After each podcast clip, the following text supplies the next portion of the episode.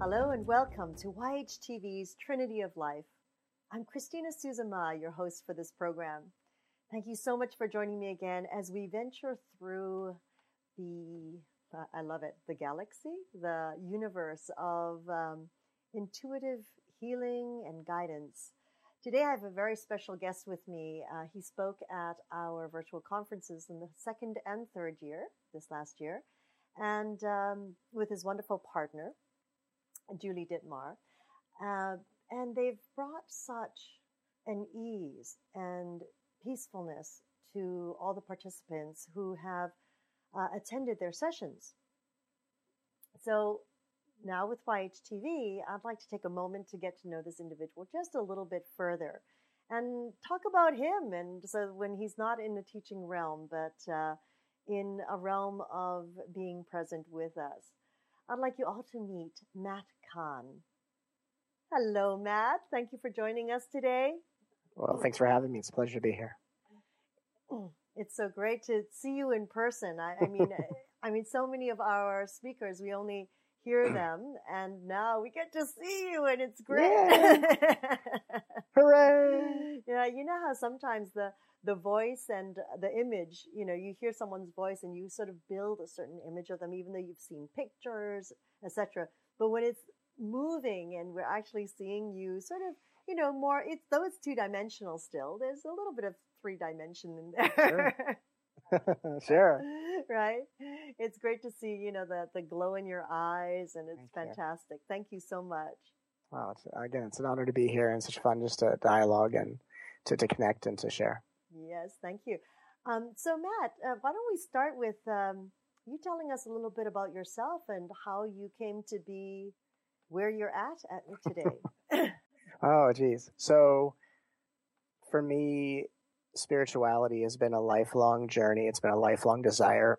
From an early age, I remember the only two questions I had that came coming up for some reason was what is real and where is God? That was really, I was really interested in. That kept really calling me on a very deep level. and how Uh, old were you at that time?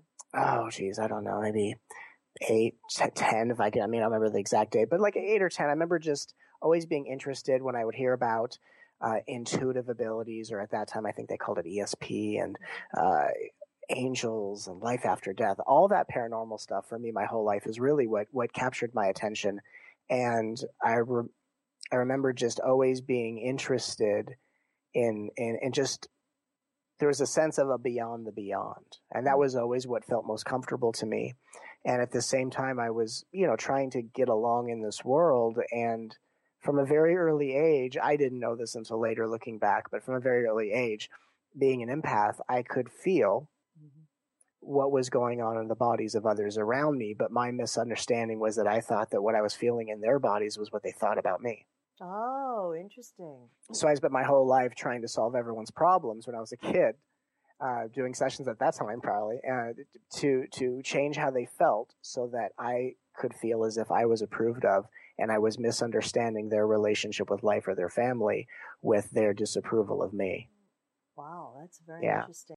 It was very intense, very intense. Must have been. Now, were you an only child? I have a sister, and she is about ten years older than I was, and, or I am, and uh, you know we're very different in many respects. She's wonderful. She's a, a parent and has you know three amazing children. You know, I've, I've uh, two nephews and one niece, and they're just wonderful and growing into their own, you know, adults. And uh, she she's just such a exuberant, exciting person, and you know, my whole life I've always been a very introspective, philosophical. As a child, that came that was very you know I was a very intense child. and I was hyper aware of energy, didn't know what that was, and I was so intense. And um, when I was a kid, for example, I'd go to a playground and I would have fun in my imagination, and then when other kids would come around, they would they would almost play too too loudly or would there be too much energy, so I'd have to leave when they'd show up and I would just prefer hanging out uh, with adults and talking with adults when I was a kid. And so I it was very I was very intense I was very hyper aware when I was a kid. And um, you know, my sister and I have always had a wonderful relationship, even though we are you know two very different expressions. But she's uh, she's a wonderful mother and a wonderful person. Uh, so, were you a planned child, or or same parents, right? You and your sister. The universe definitely planned it, uh, but no. Well, you know what they say is that you planned it. they say that. They, they say that do. I. They say that I planned it. Although, you know, I'll be honest. I, I am still looking for those plans. I'm just kidding. Forget But, um, it. I know you burned them somewhere along the way. That's how you start to have really. That's how you have to start to have a lot of fun. Mm-hmm. Is when you kind of get get uh, lose the map. But for all intents and purposes, um, I don't really know if I was planned, although I can tell you from my life I've been welcomed. And, you know, growing up in a family that have been very open, my parents in the 70s were very, were introduced into a large, uh, a wide range of spiritual experiences. And so they're very open to what my experiences were. They were always validating my experiences and listening. And even the out of body experience I had when I was eight, where I found myself in what, what I call a heaven realm and I didn't know I had left my body until I fell back in my body. And then that was the moment where I started to feel and perceive guides around me. And I told my dad about this experience, and he actually had almost the same experience, uh, act for act, 30 years before I did. Wow. So that didn't really tell me anything necessarily, even to this day. It just let me know that there's just a bigger orchestrated plan. And so from that moment on, I was very sensitive to the directions I was being pulled. And from that point on, I, I, I, my life was dedicated to just following that call. Well, of course, growing up and being a child, being a teenager, um, developing some structure of ego, Mhm. because at, at that point, once you create a structure of ego, it creates the cocoon that you will eventually wake up out of. So, Mhm. um, which then became my own learning curve to teach me about the structure of ego that I use my intuition to help other people through that journey of awakening. So Mhm. it's it's been a very interesting journey of very large amounts of paranormal uh, transcendent experiences at the same time having every experience every human being has while here and then bringing those two together for the benefit of all who are going through this journey. mm-hmm, mm-hmm, That's fantastic. Now, you know, we, we hear about people going through um, out of body experiences. What, Yeah. what exactly do you remember Mhm. the, the, the moment of that and the sensations that you went through? Can you share that with us? Sure. When I was eight, I went to sleep like any other night, and I felt like I was all of a sudden in a garden, and I thought I was dreaming. And I was in a garden where the colors were so bright and vivid. It, it was a color scheme that was so bright and vibrant. It was abs- it was like the colors were bursting with love. I can only describe that. It was like seeing colors that were somehow overflowing and, and transmitting this hue of love. And at that time, I remember thinking to myself, I've never felt this amount of love at once. And what was interesting was when I grew up as a child in the 80s, the whole campaign was don't talk to strangers, don't get lost, because, you know, there was uh, that, that, that problem happening in our society. And I remember the first thought I had when I was in the garden is I thought I should be scared because I don't know where I am, but I'm mm-hmm. not. It was the most secure I'd ever felt in my entire life. And I started walking through this garden with this overflowing with this brightness of love and I and I found myself walking through a field of waist high flowers. And as I was walking through the field, I could feel my body trying to move through this thick field of of waist high flowers. Or that for me that was waist high, and then at the same time I noticed that I was actually hovering above them. So I had the simultaneous experience of walking through something Mm-hmm. and hovering above it. And I remember not knowing what that was, but the love was so intense that it, it just seemed natural Mm. and then it was kind of like, oh, well, okay. And then in front of me, about 20 feet, was a figure in a white robe with dark long hair and a dark beard motioning me towards them. And as I got about as close as, let's say, I am to you, you know, about 20 feet, uh, I, I could see just pure white light radiating out of the eyes of this being. And I remember at that moment, I had this association. I thought, reminded me of like in the scary films when people roll their eyes upside down. Right. I don't know why I thought that, but you know, when you're a kid, you think silly things. And so at that point, that kind of broke the experience. I fell through the garden. I fell through the sky with clouds around me. And then I fell back in my body, which is the moment I knew I'd left it. And then I was in this cold sweat, shivering and hot at the same time. And out of the corner of my eye, I saw the same figure, like a white, chalky, etheric energy material. I now know it to be etheric material and I looked at the being and it was motioning me towards it and I and I turned and it disappeared. Mm. And then that moment on when I woke up the next morning I told my father, he, you know, validated the fact that he had the same experience 30 years before I did. And then when I would walk around in my role as a child, I would feel the presence of these beings walking with me in this white energetic material that I would see out of my peripheral vision. And I would start to know things like I would know that they were my guides, but I didn't know what that meant. So I would know mm-hmm. things on a certain level. I would have a knowingness while still experiencing it from an eight year old mentality. And so as I evolved and grew in age, that knowingness just kind of expanded and that connection to my guides, the ascended masters, the archangels, as I've come to know each and every one of them, which then took on another plot twist later. But um, as I started to know them, the knowingness kind of grew, and that became my own edu- my own self educating mechanism where the evolution of my intuition became the only school and education that I gained to do the kind of work that I do. Mm, mm, wonderful. Wonderful. And isn't it, uh, that's so amazing because uh, right before the show, the program started, we talked about what we can remember and what we don't remember. Right. And yet that is such a that.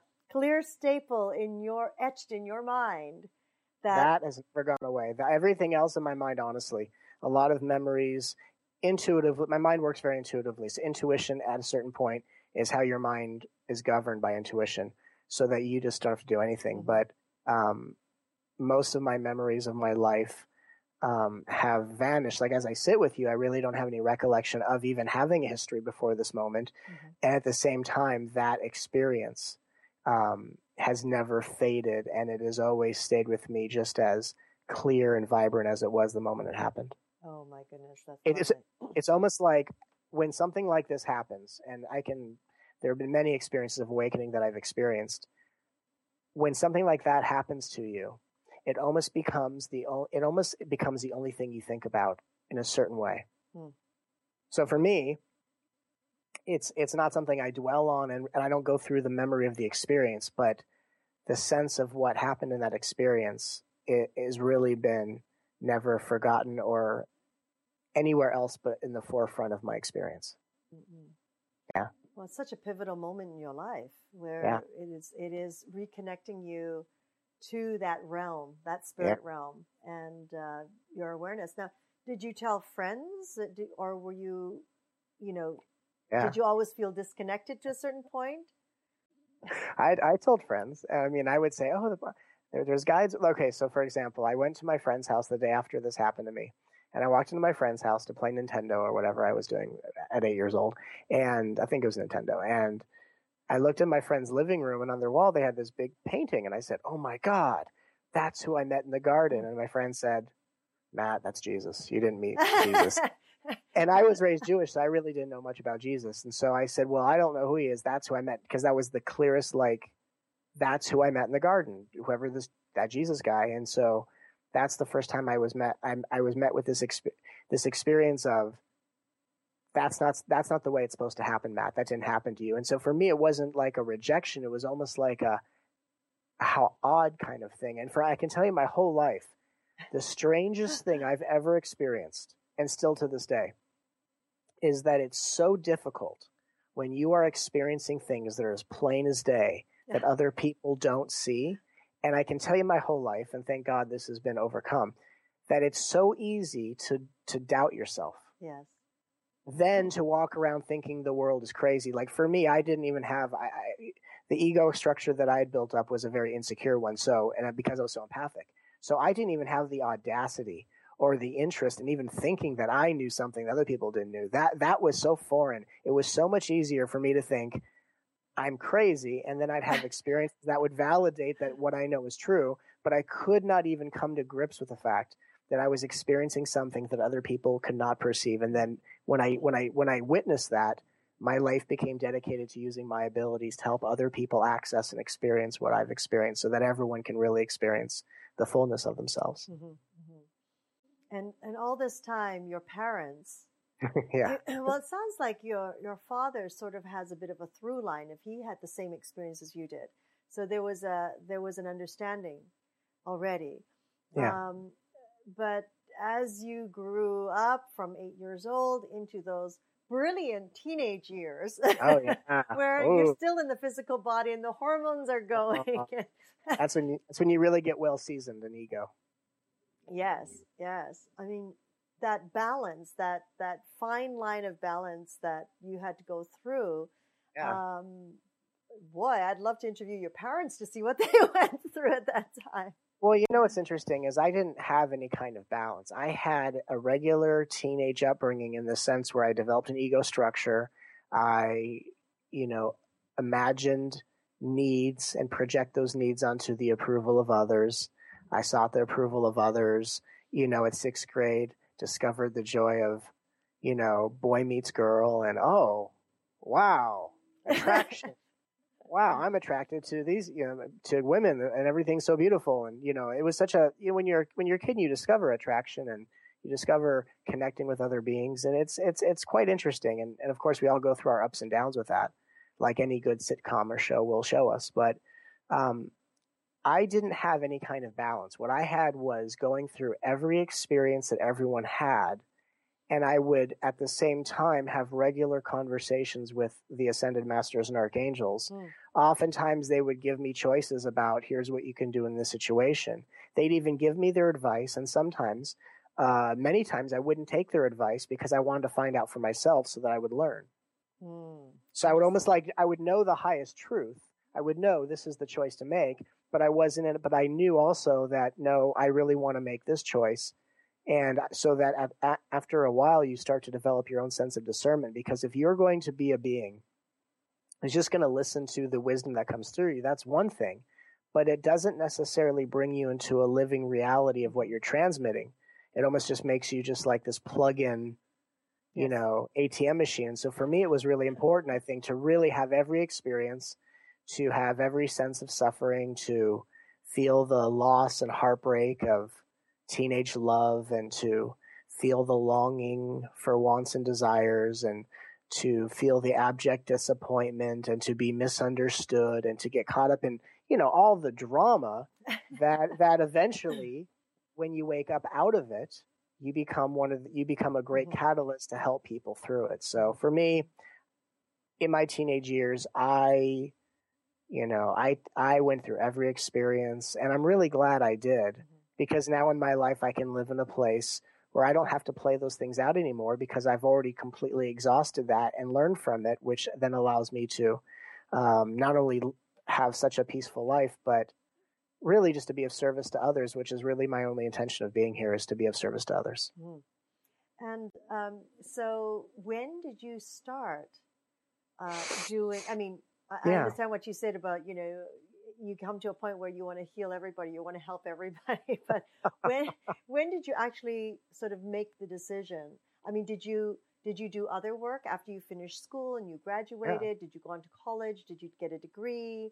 You know, that's a funny story. Okay, so here's the funny story. So I, I graduated high school having these experiences. At that time, I got I was interested in working out, and the first thing that I had manifested because at that time during my upbringing, I was a very still a very short person, but a very short and um, slender or a small kind of guy. And I remember when I was about a junior in high school, I, I started getting into working out and um, I didn't know I was manifesting at the time, but the first thing I manifested because I just was so sick and tired of being the smallest person in school for some reason, and I and within eight months I went from like 98 pounds to 165, and I became wow. like this bodybuilder guy and benching like 300 pounds, and I was doing some really incredible things, and I didn't know that I was, was using my abilities to like will myself into this uh, position, and so I I had become uh, like almost like a bodybuilder.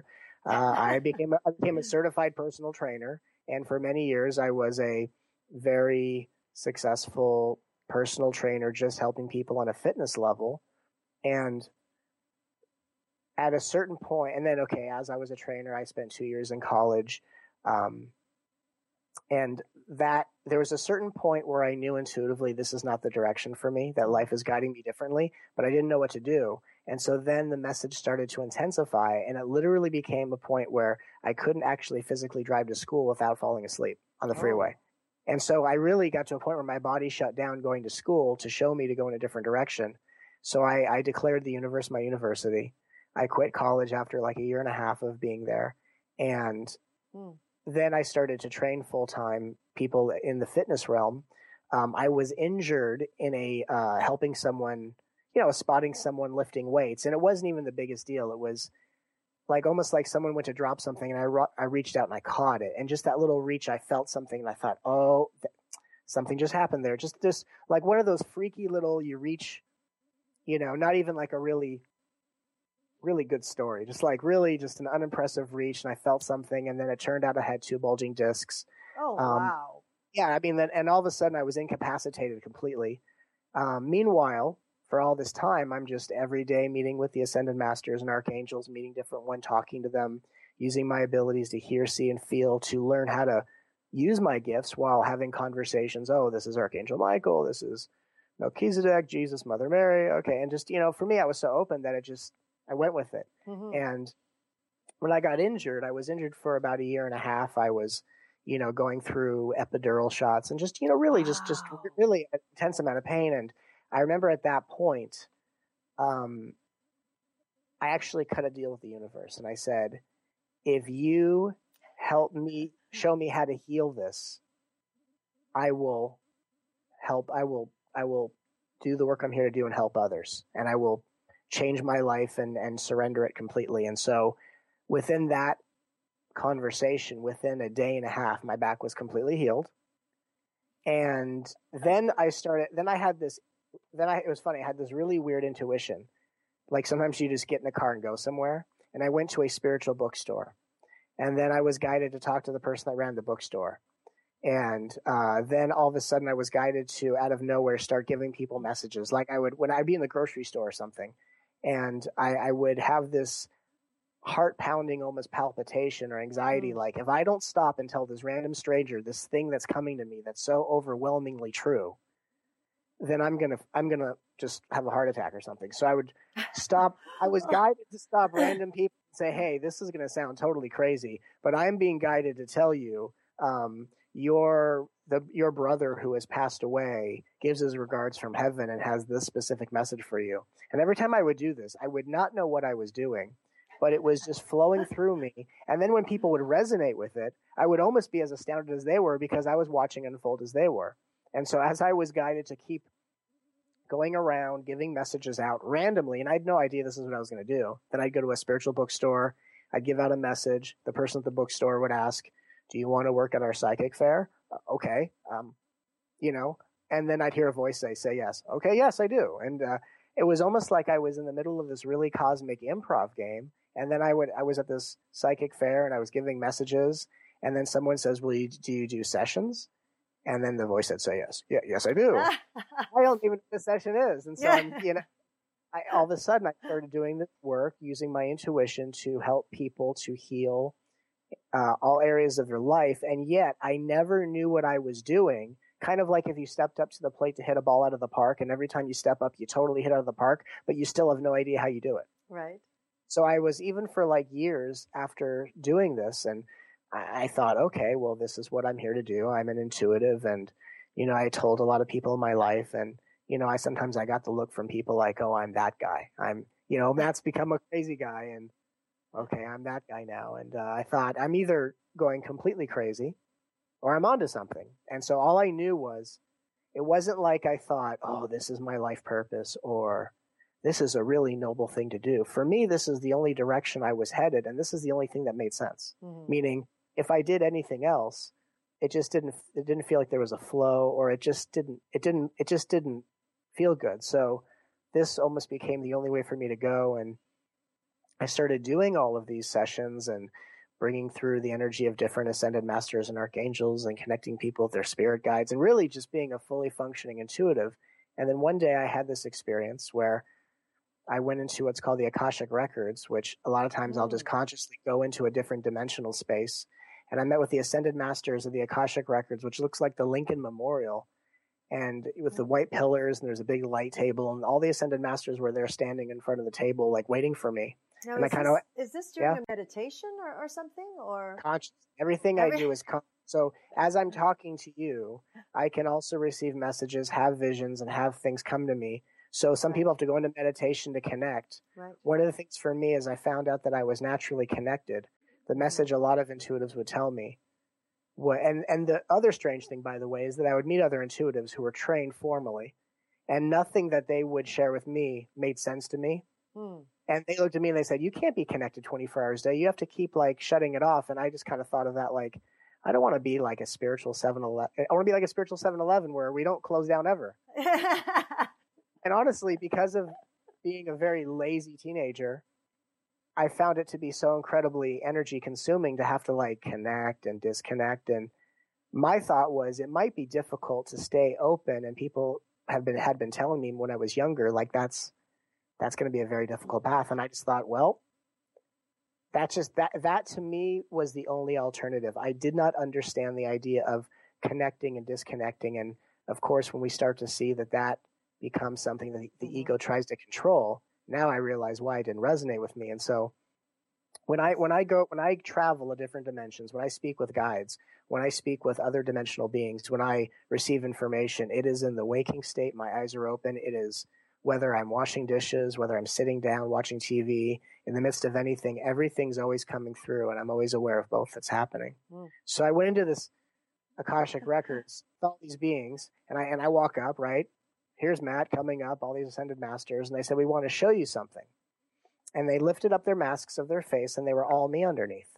And I had no idea what it was, what that even meant, but I gasped because I don't even know why.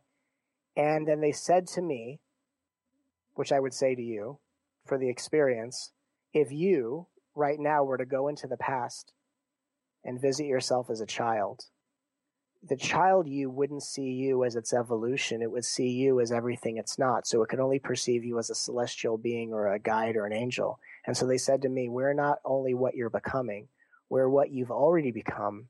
And we are here stepping back in time to visit ourselves in spiritual childhood. Mm. So it's at that point that I knew that the guidance that I was receiving, that we call spirit guides or angels, are just various aspects of our own future self and as we awaken to that being what we already are, that which per- seems to be up ahead as the future self becomes the embodied self that you are in this moment, and it all comes into unison.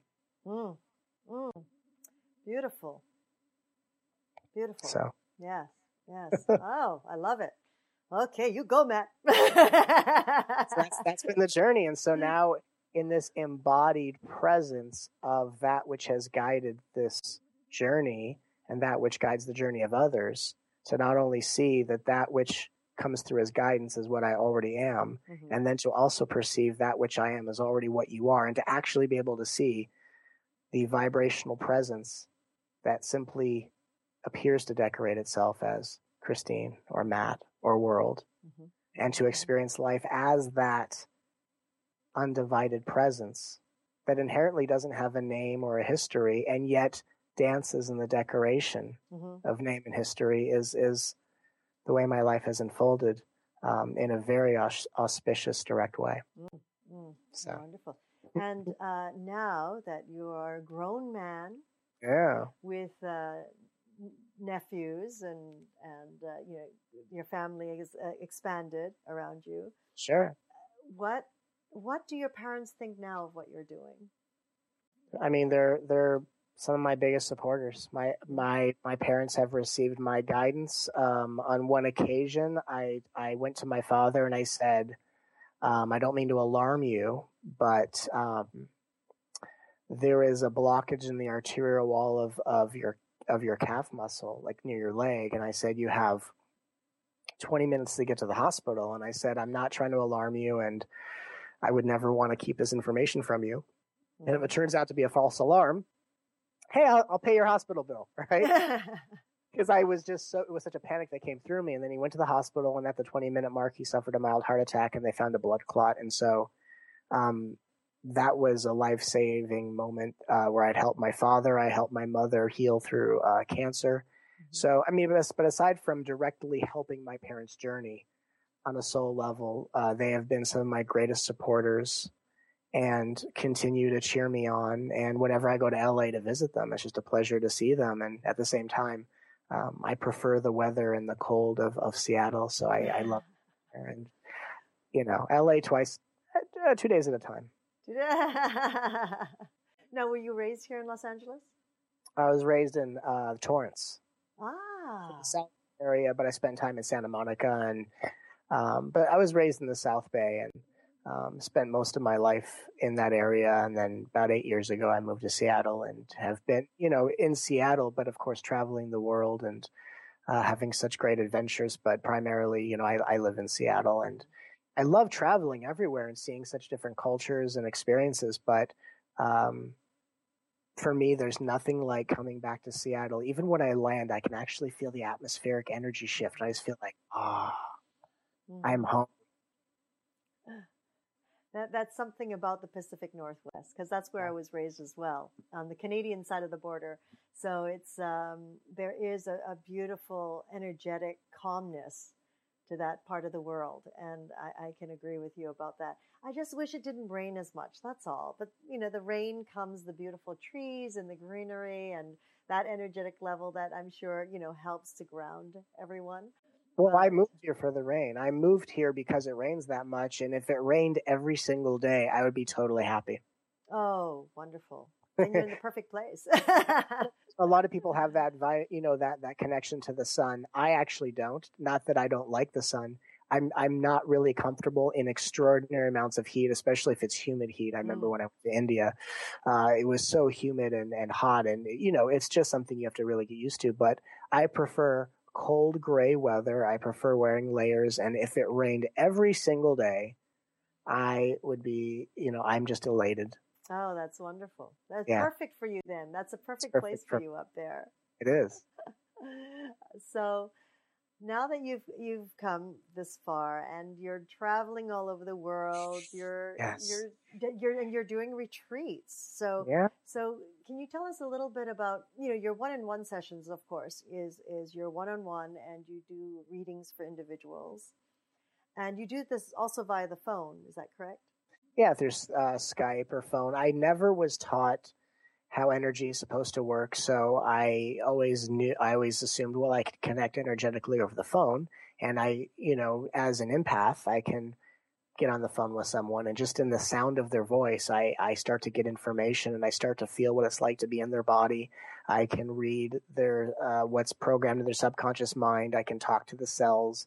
And so really to help, you know, the sessions I do is really it's a couple different things because when I speak, there's a transmission of energy that happens just in the sound of my voice. There's an energy that is absorbed into the field that creates a healing that takes place. Mm-hmm. So there's a healing that takes place just in the connection, uh, whether in person over the phone or on Skype. And then the information I get is all very uh, intuitive. And then, of course, the dialogue or the experiences I'm guided to take them through is so that the exploration uh, of the session is primarily for me to be like a flashlight, but for them to walk their own journey. Because it's one thing to go to a session and say, I've gone through a healing and I feel much better. But then, but then the attention seems to be about the magic of the healer instead of the journey of your own mm-hmm. soul's wisdom and for me it's all about helping people to have their own direct experiences so it's it's nice that i can share my experiences people can go wow there's a greater possibility but my interest is only in other people having the experiences they can have so that they know for themselves right, right. yeah so so when you when you do this i mean do you find that there's a difference between the phone or visually seeing someone on skype as opposed yeah. to being one-on-one in the room with them for me, it's no different. For me, it's no different. Um, for another person, for the person I'm working with, if they're very auditory or visual or kinesthetic, you know, it, it could. Some people prefer to be in person. Some people like the visual on the on, on the Skype, and you know, some people the Skype could be too intimate, so they like the phone. Um, I, for myself, have no preference. What I did notice is that in the beginning, when I started to do phone sessions. It was easier to connect energetically on a, on a landline than it was on a cell phone line. Then I had to learn how to adjust to the frequency of cell phone uh, frequencies. And then when Skype started up, that was a very strange frequency energetically. So I've had to learn how to adjust to the technology frequencies. And so now it's at a point where none of that really interferes. Mm-hmm. Um, and and really, it's it's just the preference of the individual whether they want it in person or some people like just coming, you know, like coming to the retreat settings. And um, for me, it really is no difference. So now, how would it work in a retreat setting? Like, do you have a yep. limited number of people that you will accept in, during a retreat, and you know, uh, so that our audience will understand, you know, sure, well, all I'm, the ways that you do connect. Well, I'm thankful. I'm thankful and grateful that in all of the ways that I've come to really understand and accept what is so on, on in, in the deepest truth of my own journey has created an energy to which what is who is attracted to the work that I do and to do, and to the retreats and to the journey are those that are just of equal level of sincerity. And so, you know, for the number of retreat participants, it really is based on the capacity of the retreat center that I'm offering it at. So, whatever the retreat can hold and and to um, accommodate in a feasible way is, of course, the limit. Because for me, I want to be able to have as many as possible at a retreat there are many different activities. Like in a one on one session, I'm just addressing one person's life. And in a retreat, we're all taking a journey where we will address individual things, but there's going to be many activities that bring us into direct experiences. And then there's a Q&A period where I'm answering questions that come up during that. So it's really guiding all these individuals into a group experience that is also at the same time simultaneously healing all individual aspects of themselves. And of course, what's being healed in one individual is being healed in all individuals because of the magical joy of unity consciousness. So it's really the group setting that allows all individuals to come to enter and to exit more purified and transformed than ever before. And the purpose for the retreat is so that people really give themselves like five days to really immerse themselves in this. Sometimes we have a session, we go deep, and then we return to our life. And then our roles and responsibilities come and distract us and put us back into a space where we feel like I feel like I lost sight of what I gained from that session. So the retreat gives us five days to really go as deep as possible.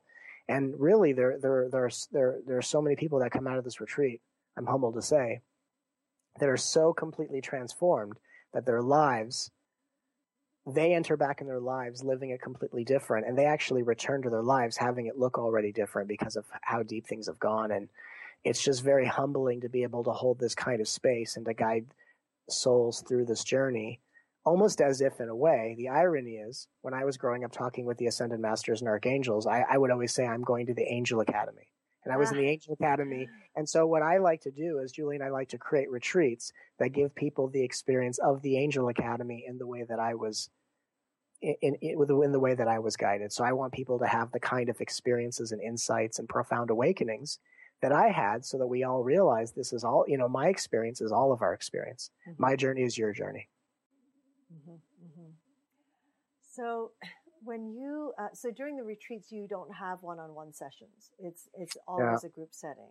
Always a group setting, and mm-hmm. all the questions are asked in front of the group because what will come up for one will always trigger or create a, a clarity in another. And it, it, it really is a it, it's it's a group dynamic, and it's a powerful thing because not only is what a question that's relevant for one going to be relevant for another, but then also the group itself is helping each other through the journey. So it really creates quite a deep bond. And I find that the, the, the, the retreat setting is almost a microcosm of the kind of humanity that's being created with the shift of 2012. So it almost gives people an experience of what it's like to live in a fifth dimensional humanity or society. Mm. So usually after the retreats, there'll be people that want to do one-on-one sessions and follow up, and there's plenty of time for Q and A and direct interaction. But um, I think the, the the the retreat setting is just a chance to go on a five day spiritual adventure and to dive as deeply as you've ever wished to go. Mm-hmm. It's quite exciting. It is exciting. It is exciting, yeah. and it's really interesting because I I I still run into people today who um, who have always uh, touched upon the, metas- the metaphysics basically and mm-hmm. intuition, etc and yet there's still I, I you know, I, I, I do believe in our time, it wasn't as hushed as, you know, 10 years ago or 20 years before, and etc. And today I still run into people, even yesterday, who said, you know, do you believe in this? Mm-hmm. and it's like, oh, yes. and it's like, yeah. And they said, something told me you did. I was like, yes. you know, so, exactly. so it's like, it's still out there where creating that awareness that you know people of like minds will come together and and the retreat setting is so nice because yeah. there's an openness and people can learn in a group with each other whereas the ones that need to be a little more intimate still has that opportunity to uh, receive guidance Absolutely. And I think that the people that prefer to be intimate are some of the people that, when they come to the retreat, get the most out of it because they wind up stepping out of a comfort zone and they wind up seeing that a preference, a lot of times, a preference is just what keeps us boxed, boxed in and imprisoned mm-hmm. into our own, um, our own sense of self, um, our own self identity. And so I think a lot of times a retreat is a good place to try different things and to explore different things so that of course our perspective can open and we can allow new experiences to be recognized because the reality is all of what exists already exists and it's only being perceived in a way for those that are open to seeing it so mm-hmm. mm-hmm. the interesting thing about like you know we talked about metaphysics is that many years ago metaphysics was forbidden right then it became oh, yes.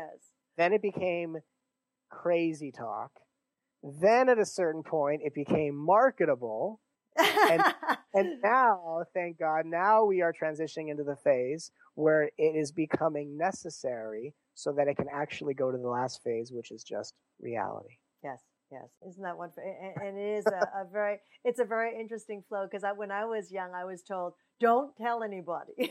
don't tell anyone about this. Don't share this with anyone because, you know, it just doesn't work. So for years, were you told the same thing by your parents? No, not my parents, but I was told by other people who are like intuitives. Like I'd go meet an intuitive who is supposed, you know, I'm a working intuitive, and they say, "Don't tell anyone about this," and and that actually made me want to tell people.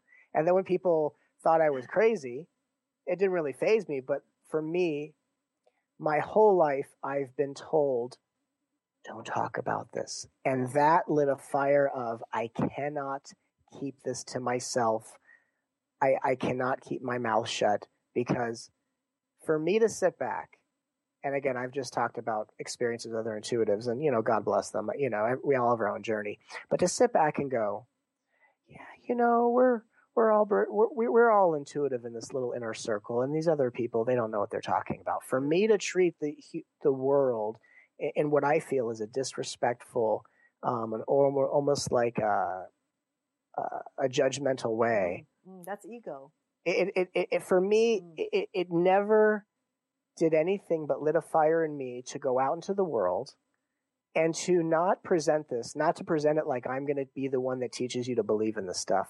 My my willingness or my my path is to only use these abilities to bring greater harmony, peace, and freedom into your life. Mm-hmm. To only give you the gifts that help to bring your life into some incredible reality simply because my love affair of life is that I wish for every soul to experience the highest possibility um, that, that, that is possible for their lifetime. And when those things start to be recognized and experienced, then people start to open up to some other existence. But I'm not here to, you know, like prove a case for, for metaphysics. More mm-hmm. so, I just want people to experience all that is possible mm-hmm. because it's so incredible what is possible. Mm-hmm. Mm-hmm. I'm, I'm, I'm right with you on that. I love that.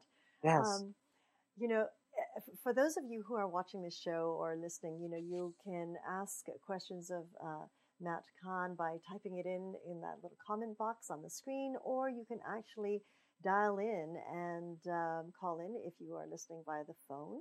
And we would love to bring in any questions and comments that you might have. Um, so actually, uh, some came up already, Matt. Would you like me to share those with you? Yes, how exciting. Okay. How um, a question here. Um, let's see. How do you know if you, uh, how do you know if you know to follow your feelings or mm-hmm. are they intuition? Oh, that's a good one. So couple different ways I can answer that. Usually, an intuition is going to feel is going to either produce a sense of peace, which we would call relaxation, or excitement in your heart. So if it feels exciting or relaxed, always follow it. And you always want to follow it not based on the conclusion or the outcome, but based on just how this opportunity or choice feels in your body. So you always want to use your body as your reference guide. So if it feels relaxed in your body, or if it feels exciting, the feeling that is present in your body during a choice is actually telling you what you're going to experience more of when you take that path. So we don't have to look at outcomes. We just look at how I. F- so I could. This is a funny story. So I helped a friend of mine. They were looking for a house, and I just said, "Send me the addresses of the houses." I looked at the addresses and I just f- followed the body. And one house specifically felt more relaxed than the others. And I said, This is the house I think is good for you. And then they went looking at it, and it turns out that was the one that fit all their needs. So, mm. but, but, you know, more than just making it about, oh, Matt the intuitive, it's more about, hey, all of us can just follow our feelings. And what usually happens is instead of following our feelings, we're following our ideas. Mm. And so ideas are bound by expectations or assumptions.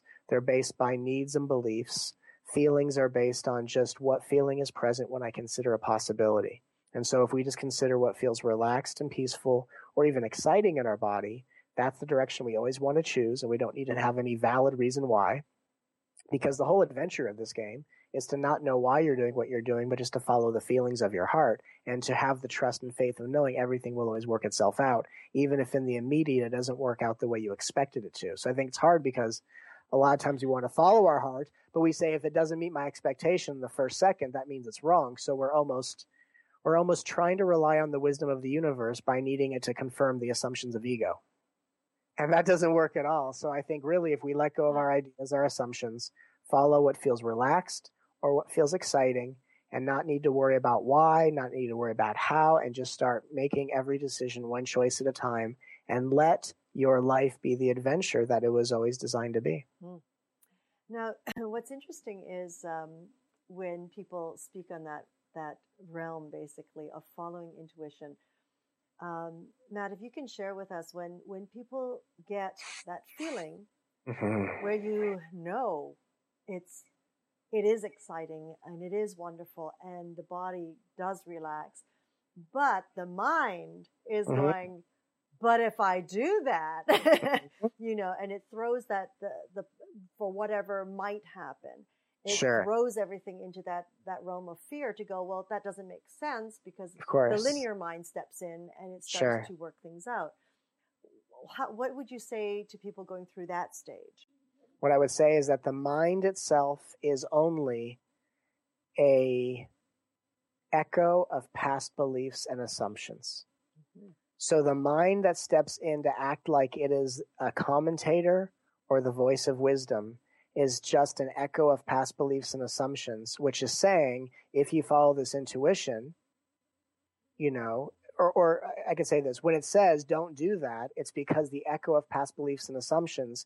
is basically saying, based on your past behavior, you have not gone in this new direction. So the mind pre- appears to perceive something as a threat when there's just no recollection that it's ever been chosen before. So if you get a feeling of excitement, and the mind goes into a tailspin, that just means, well, all of this is just an echo of the past.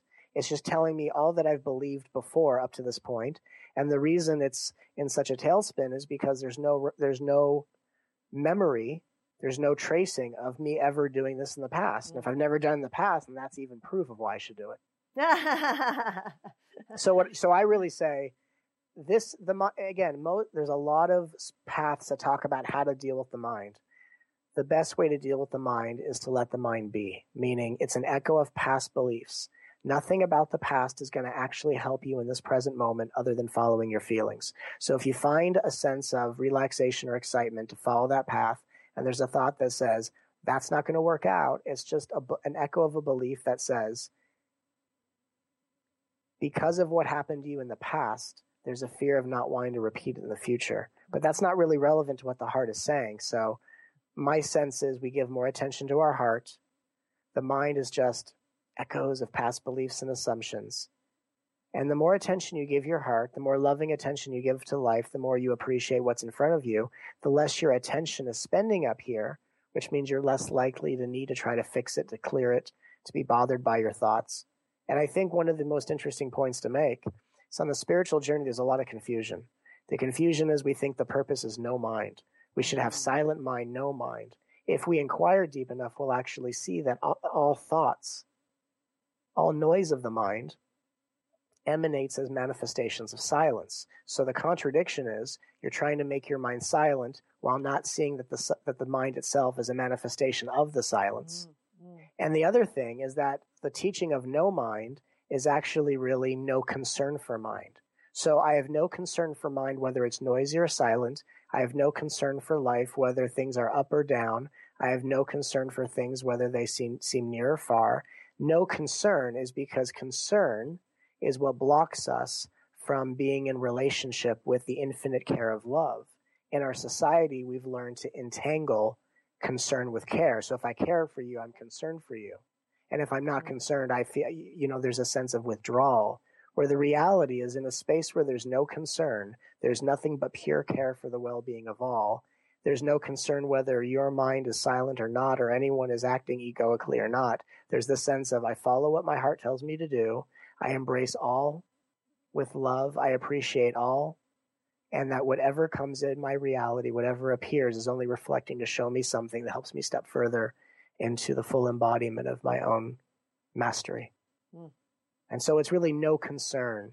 And no concern means I know there's always a bigger picture.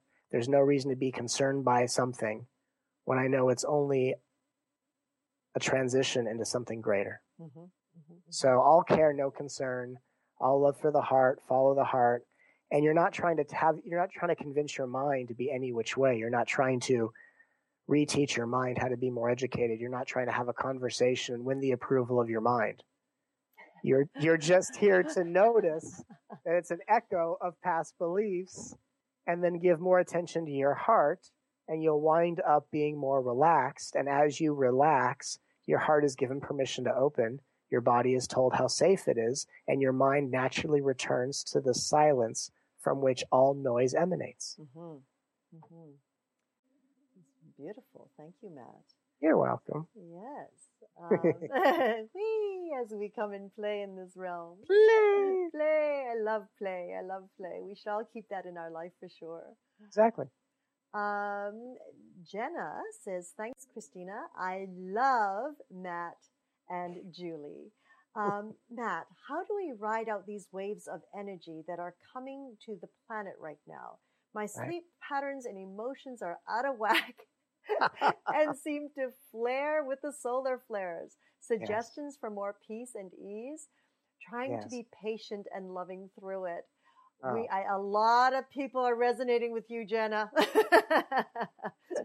About five, I mean, I've gone through the Kundalini awakening many years. I think the first sign of Kundalini for me was when I was 12. Um, we went through for many years, but off and on. But about five years, uh, three years ago, let's say, I went through a period where I couldn't get to sleep till 3.30 in the morning and I would maybe get a couple hours sleep. For about four years, I was getting like two or three hours of sleep and then you know, being up all day doing sessions and, and, and such. And I was very disrupted sleep patterns. Almost like what people are going through now, I kind of went through a couple years ago.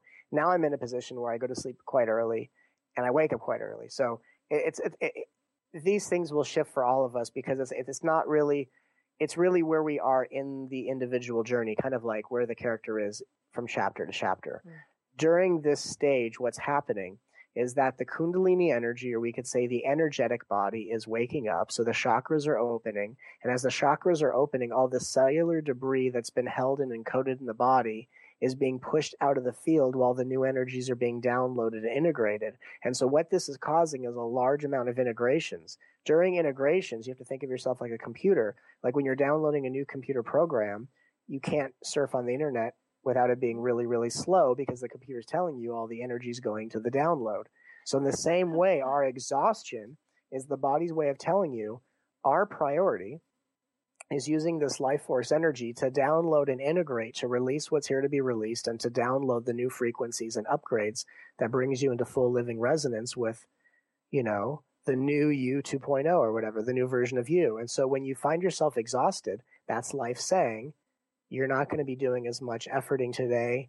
You're not going to be getting a lot of things done today. You know, kind of like a fifth grader, you wake up and go, I'm not going to school today. It's one of those days. And you kind of have to call it a day and you wrap yourself in a blanket, you nourish yourself, you watch some funny movies. Um, or you do, you know, I always instruct people with the I love you practice where you just sit for a minute and do I love yous, a silent stream of I love yous to your heart, or you can do it for 10 minutes at a time.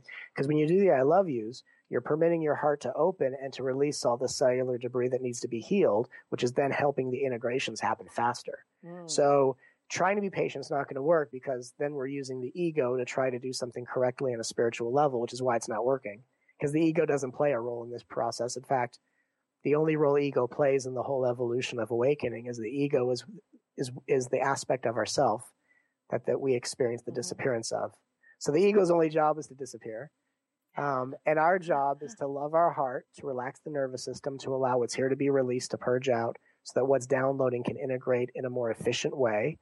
And that really the only way to survive these shifts or to endure these shifts is to survive them and to relax into it. Kind of like if you think of this shift like a hurricane, the more you relax and surrender into it moment by moment, the more you start to go from the outskirts of the hurricane where everything gets ripped apart.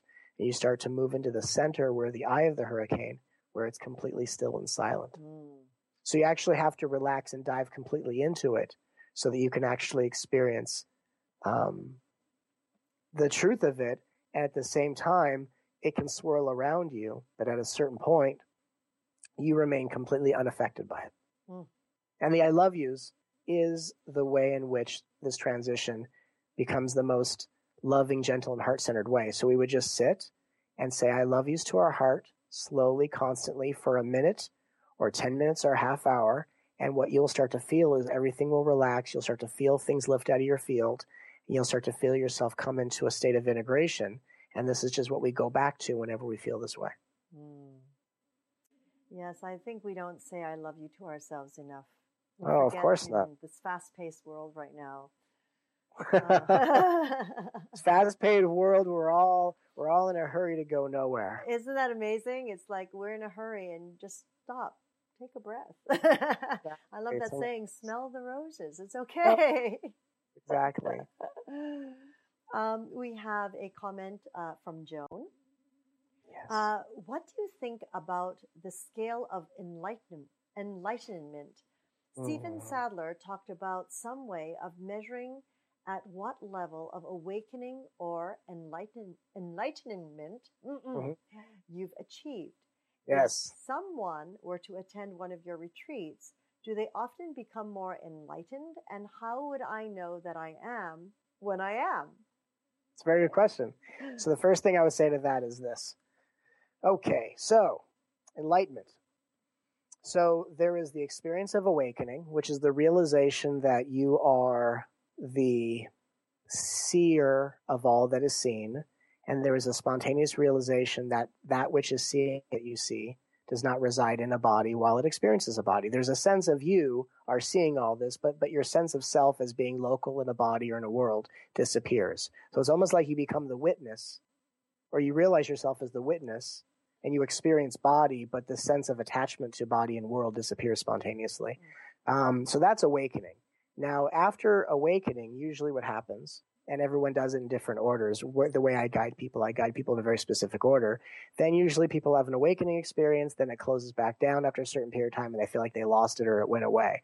And usually what that means is when the body shuts down and we go back into the way things were, the body is saying, you have not released the cellular memories out of the body to maintain and embody this realized state of being.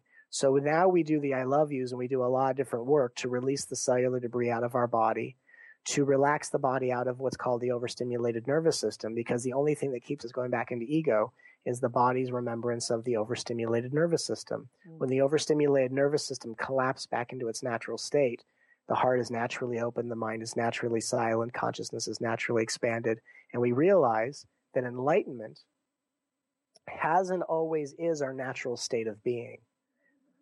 The perception of people that want to, or, or that, that, that want to qualify the grades of enlightenment is that what will qualify the grades of enlightenment puts us into a very egocentric perception about enlightenment.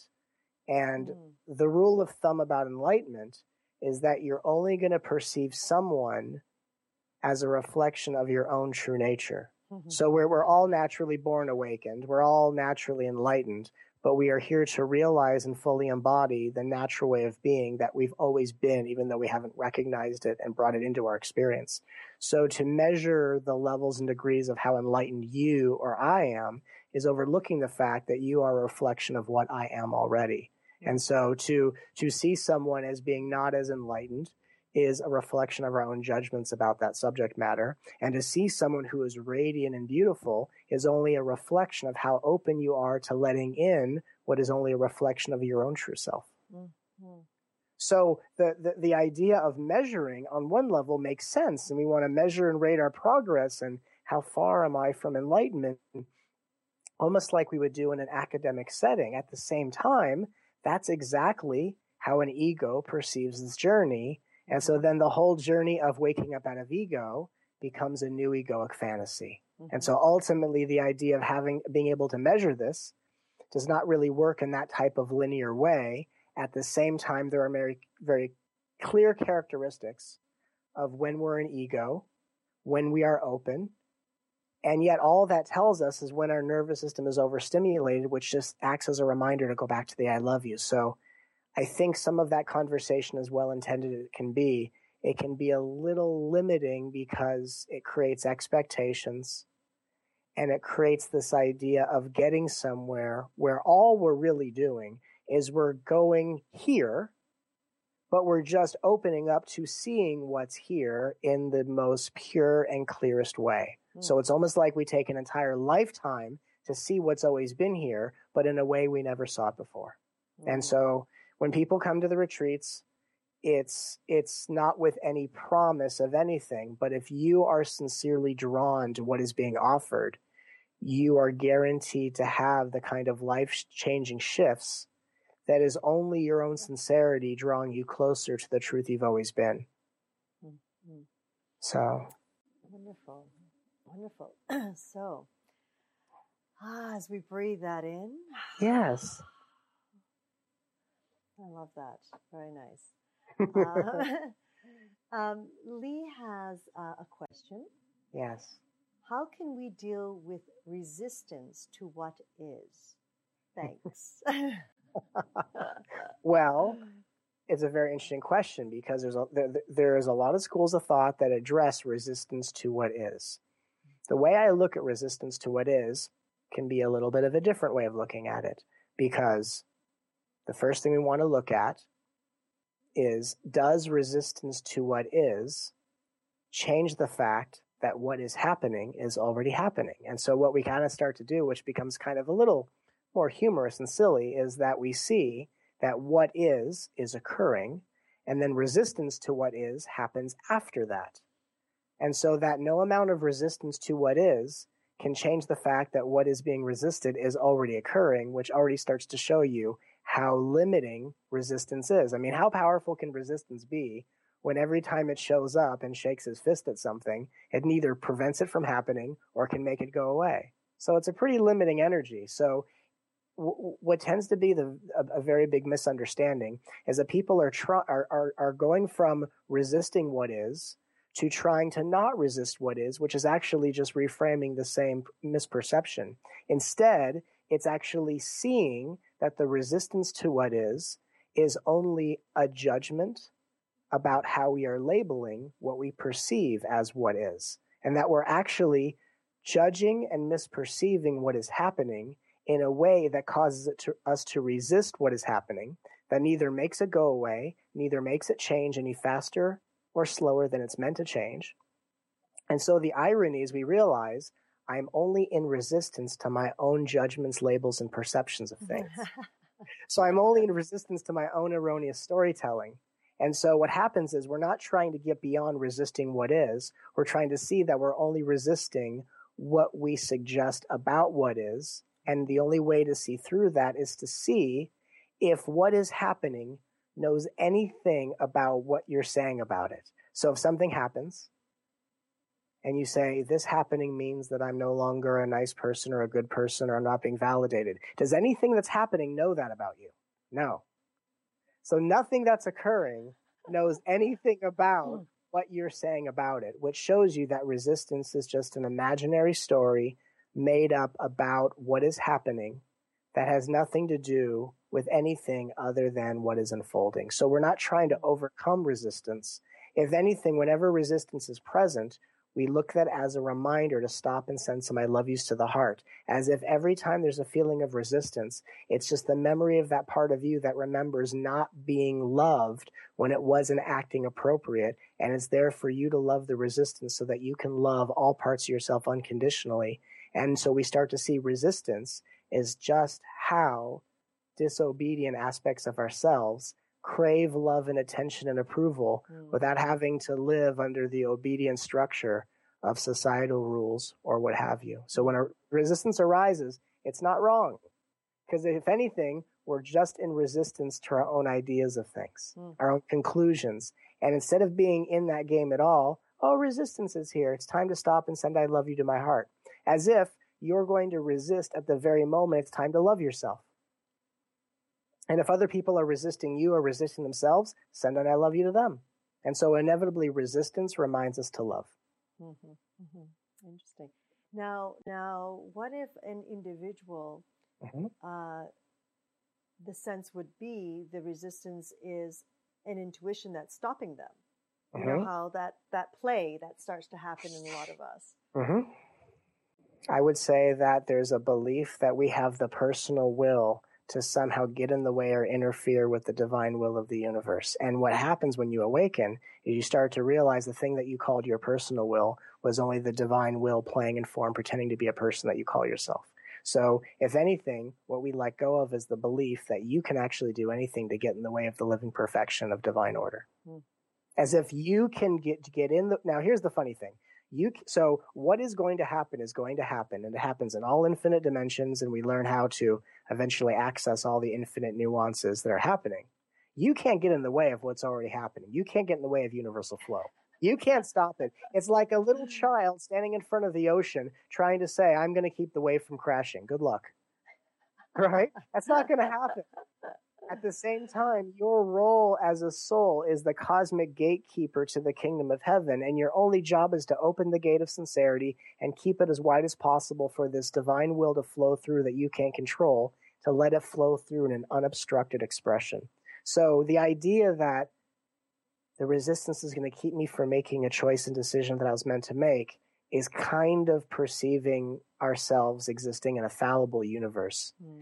that is already showing us that we're just perceiving things from an overstimulated nervous system, which would just be another sign to stop and love the heart because you cannot interfere with divine will because your personal will is that divine will just being, you know, believed to be something personal or separate from divine will. Mm-hmm. Mm-hmm. Like the like the like the wave that says, I don't want to crash too loudly or get too big because I might drown the ocean.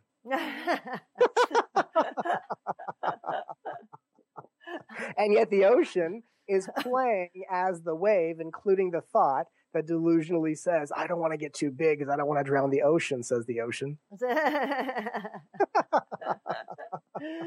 that's cute. Now that is fun. so we're, we're the ocean. We're the ocean, playing as waves, waking up to the fact that we're the ocean. And when we realize that we're the ocean, we just enjoy the play of waves even more, right. but from a very conscious perspective. You can keep splashing. It's okay. That's what waves are for. Wonderful. Um, Elizabeth uh, yes. is asking, I do believe, Matt, is there anything I need to know uh, about my sinus infection and what is causing it and what can alleviate it. Is there anything of a specific or general nature that I need to know at this time? Hmm, interesting. What comes to me about that would be uh, actually some sort of nutritional influence, and so I would recommend the person, hopefully, if they're if they're not eating like a gluten free diet or if they're having any kind of wheat or flour you know, white flour, wheat kind of stuff, I would just say stick, stay away from white flour and wheat kind of products and see if it kind of clears up. People traditionally always say dairy, but my sense was really almost like uh, kind of gluten or wheat or white flour kind of an interference or uh, causing causing more of an inflammatory state that is manifesting in the sinus area. Um, at the same time, on a spiritual level, that would be more of a nutritional, physical level. On a spiritual, energetic level, I would say that the practice would be that everything that comes to you is to be wholeheartedly trusted as the guidance of the divine, and that the uh, that the uh, the need or tendency to go between is this right or is this not or should I trust it or not to alleviate that and just accept everything as the divine will of the universe and to trust it, along with changing those things mm. nutritionally, I think would clear that area up. Mm. Well, there you go, Elizabeth.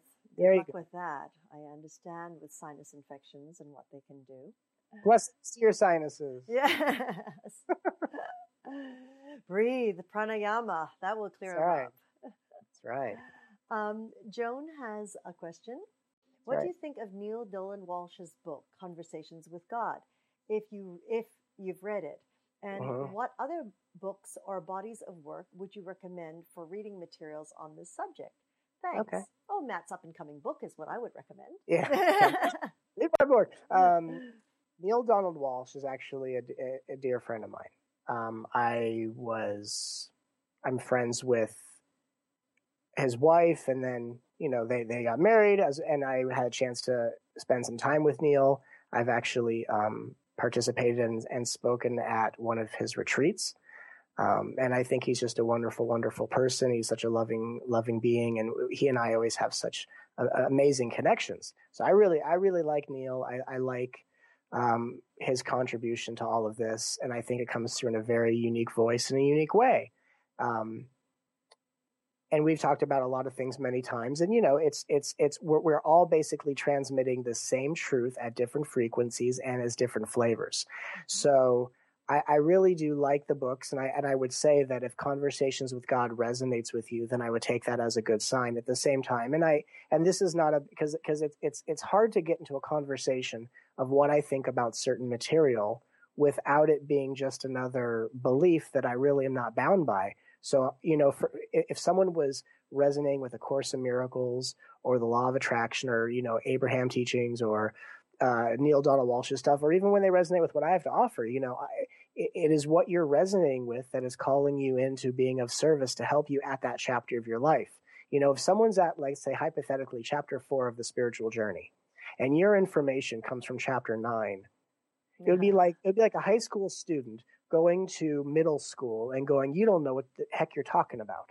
It's it's a little short sighted because we all have our journeys and we're all at various stages of the one one soul's journey. So I would say if that information resonates with you, if it feels good, the trick is knowing that the things that you learn from from in one place is not going to be carried over into the next chapter of your life. That once you learn something and realize something, that information becomes null and void. So I think what I what, what I think is so much more important to talk about, not the question is not valid, it is, but what I think calls out to be spoken about is not necessarily what book would I recommend as I get ready to enter that field with my book, which my book, by the way, is just taking the reader through the journey of awakening and the journey of realization step by step. It's just basically like me holding your hand through the journey of realization so that you can be the one that really starts to see in your own self. What I think is important to talk about is that it's so easy for us to read information that we then create conclusions out of this this author knows what he's talking about this is the truth and we and what happens is is that the gathering of of written knowledge becomes a replacement for our own exploration. Hmm. so i would say is if any information is keeping you from exploring on the deepest level it's a distraction. And it doesn't matter who the author is. If information has inspired your own deepest exploration it's done its job but if the information has caused you to glom onto it to repeat it to others and to defend its meaning by trying to renounce what other people believe in as if there's Mm, something true than mm. something else, then we have entirely missed the boat of writings inspiring us into deeper explorations. In the same way, finding a treasure map doesn't tell you anything about what you're going to discover, it just shows you the way. So mm. I would say is spirituality doesn't have to include reading material. It's just a reference point or it's an assistance to guide you in your own exploration. But if the journey is not based on your own exploration of if if the journey is you being the rememberer or the salesperson of all the things you've read and learned from the past, instead of inspiring you to see what only you can uniquely see for yourself, then the journey has been misunderstood. So to me, it's more important how we use the information that comes to us, what we get out of it, what inspires out of us, versus is this information better than this information? Can my spirit guide beat up your spirit guide? you know what I mean? Uh, Is this teacher more enlightened? This teacher? Am I more enlightened? This person? Am I going to go to the grocery store and go? You know, there's only uh, this line only allows for twelve items or less, but um, I'm going to tell the checkout counter that because I'm fully enlightened, I'm allowed to bring 20. I mean, we, we kind of get really mixed up on this journey when instead it's about how deeply are you willing to explore and at the depth of your sincerity of wanting to know what's true directly for yourself, not to listen to other people's journeys, as beautiful as they are, but to take your own journey, will start to attract to you the various teachers and guides that will guide you as clearly as your sincere as your sincerity is interested in going. Mm-hmm.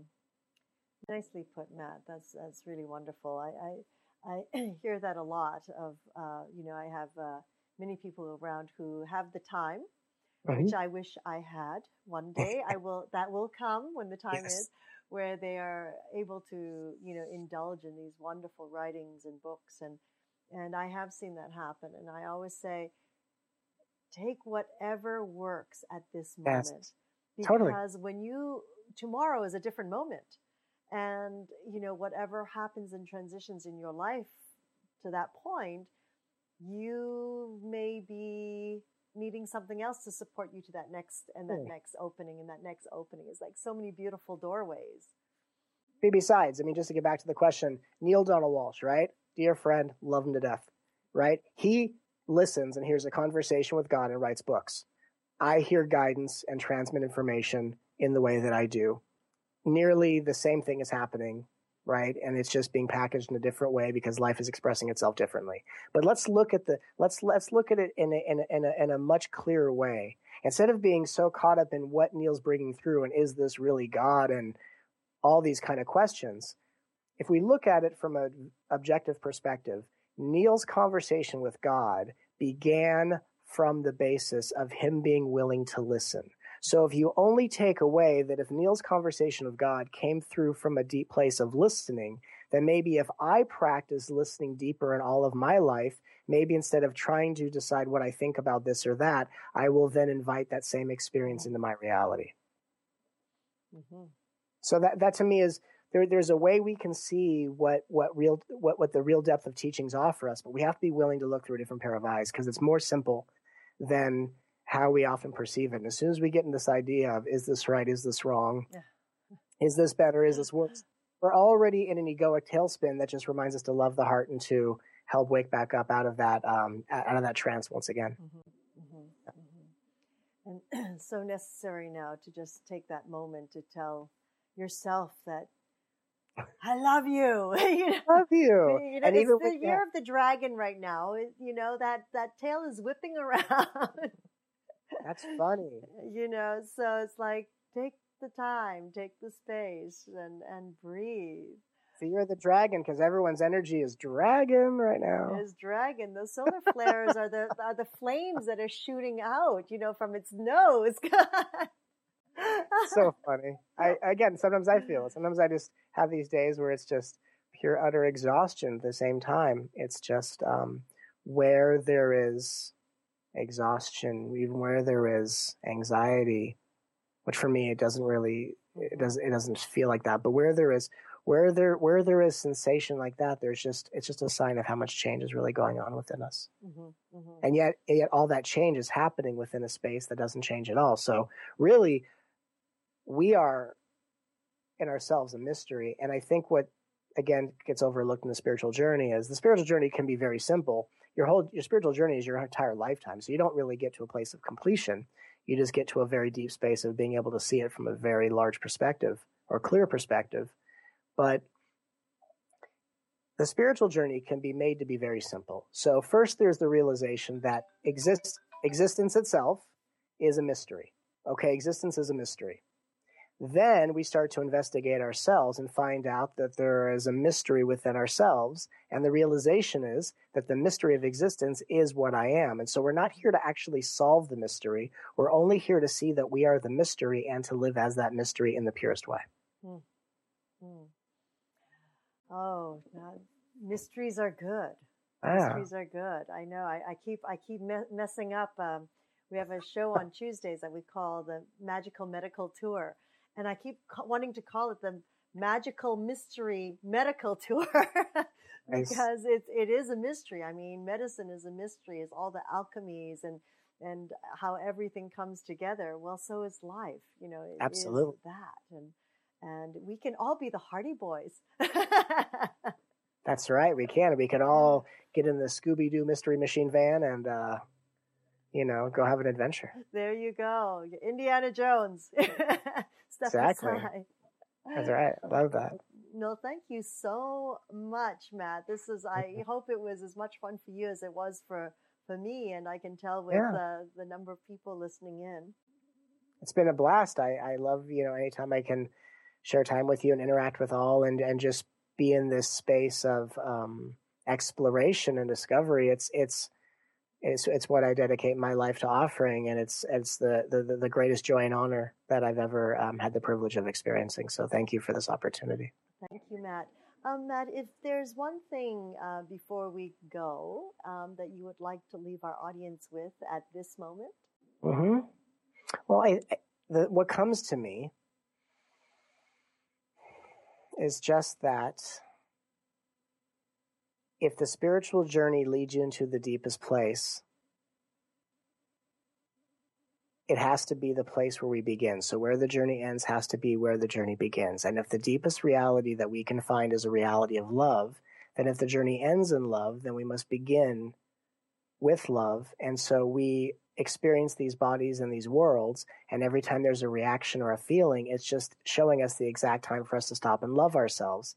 And that this journey does not progress at the rate at which we gain insight through reading or through even um, the, the mastering of techniques and practices, but at the rate at which we wholeheartedly learn to relate and love ourselves knowing that all the feelings we have in our body are just memories of all the times that we felt other people weren't able to love us the way that we thought that they could. Mm. And as we as we pay back this emotional debt of loving ourselves in all the ways in which other people couldn't or that disappointed us, we learn to make peace with ourselves. We end the war within. We start to relax the nervous system. We, we start to perceive life in a much clearer way. At a certain point, realizing that this clarity is the way it's always been Again, we're settling into the natural state we've always been. We're watching the disappearance of an ego that has never really been there outside of our imagination. And we're stepping fully into the emergence of the soul's reality that has always been the only existence here. So it's a mir- it's a miracle, it's a mystery, it's a paradox. Yet the only thread binding it all together is the invisible grace of love. Mm. Mm. Beautiful. Yes. Beautiful. Thank you. So I, I, I everyone should take a moment, at least a moment every day, just to yes. hug yourself and say, "I love you. I love you. I love you." And I love and you. Really know it's to you. and and you know what's really interesting is that through something called the law of one, when you love your heart even once. Mm what love you offer your heart, you're offering all hearts throughout all dimensions, time, and space. So all hearts get loved at once when you love your own heart, as if your heart exists in the bodies of all. So if you think about trying to help humanity, you're never going to have enough time to help everyone. But if you just love yourself through your heart, it's distributed to all. And at the rate at which you awaken and transform and radiate the purity of your light, it will shine out and eventually reflect back a society that is as clear, loving, and awake as you are. Mm. Beautiful. You've just you just destri- described uh, my emblem for this show, which is the hey. heart right in the middle of the tetrahedron. I love that.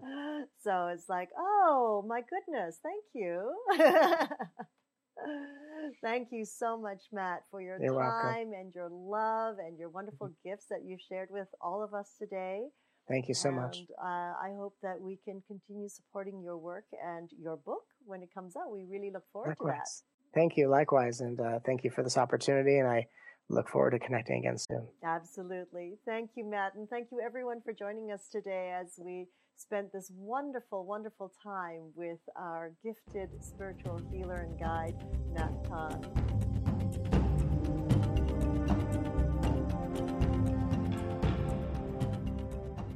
It was like that, but I was just uh, trying to answer the question, and I was just trying to figure out how do I do that, and then uh, now it's now it's perfect. Now it's now I can. Uh, now I feel, now it feels normal. Now you feel oh you feel normal. Well, not really. The setting but, on a hair dryer. Yeah, exactly. Exactly. That's really funny. Normal's the setting on a hair dryer. You know what's funny is that the um, the same symptoms of uh, Alzheimer's are the same symptoms of awakening. So that's interesting. Yeah. That's very yes. So that means that if you go and see some sort of guru in India who's saying things you don't understand, it might just be a misdiagnosis of Alzheimer's. And if you go into a home of Alzheimer's patients, you might meet a guru. So it's funny how we get these things mixed up. That's very that's hilarious. That's funny. Yeah. I like that. yeah. I like that. I it's like you see, Alzheimer's really not so bad after all. Not really. I, it, it's you know it's it's um the Alzheimer's uh, people that I've seen and and had a lot of dealings with. it's funny how society puts a certain mm, frame around it Of course. as opposed to being in the moment with that individual. It's like they see the the motor skills sort of um, being disrupted or being shifted from. And I, I've always said it's like uh it's like uh, they're going through a stage of shavasana. Yes. You know, slowly. It's like they're releasing all these skills or so quote unquote skills and senses one at a time. It's like a, a shavasana that's just taking a little bit longer Yes. you know, and of course the medications and everything, they're so highly medicated. Sure. And I go, why are you doing that? if Well, the person's going to go through this this journey, allow them to go. Well, I think because for such a long time society has governed uh, or defined normal or functional by the structure of ego. And so the structure of society up until this point has always been trying to maintain normal or, or function to be the perfect uh, embodiment of ego. And now that on the collective and individual level, the structure structure of ego is falling apart because it's time for humanity to evolve into uh, an awakened society Mhm. that all this is changing. So.